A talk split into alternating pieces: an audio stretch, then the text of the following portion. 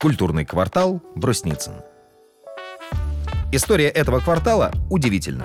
Все началось с семьи Брусницыных, чья фамилия неразрывно связана с кожевенной фабрикой на Васильевском острове. В 1847 году Николай Макевич Брусницын основал небольшую дубильную мастерскую, которая постепенно превратилась в крупнейшую кожевенную фабрику в Петербурге.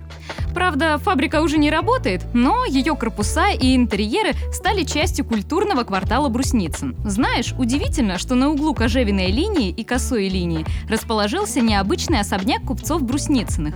Совсем не ожидаешь его увидеть среди фабричных построек в таком уголке Петербурга.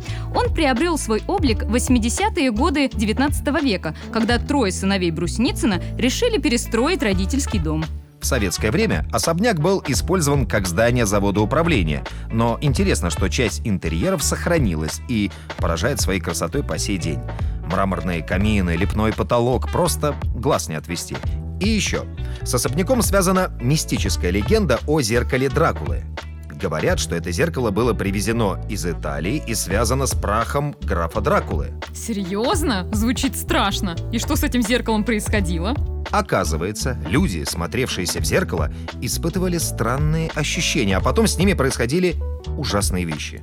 После нескольких загадочных исчезновений зеркало спрятали в кладовую, а кабинет, где оно находилось, заколотили и запретили входить. Просто по-настоящему мистический сюжет. Хоть кино снимай. Совсем недавно этот особняк обрел новое обличие. Здесь, квартал через дорогу от особняка, создали культурный квартал Брусницын, который стал настоящим центром творческой жизни.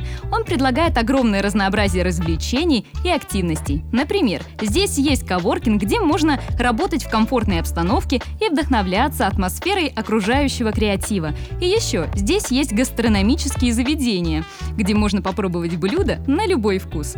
Так что мы можем насладиться насладиться вкусным ужином после прогулки по набережной.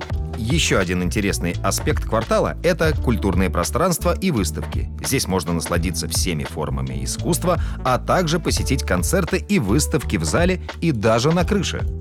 Конечно, я люблю искусство и музыку, но не могу не упомянуть спортивную площадку, где можно заниматься различными активностями.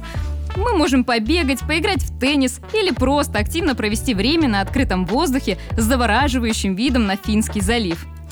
Как много интересных возможностей предлагает культурный квартал Брусницын. Я уверена, что здесь мы сможем отлично провести время.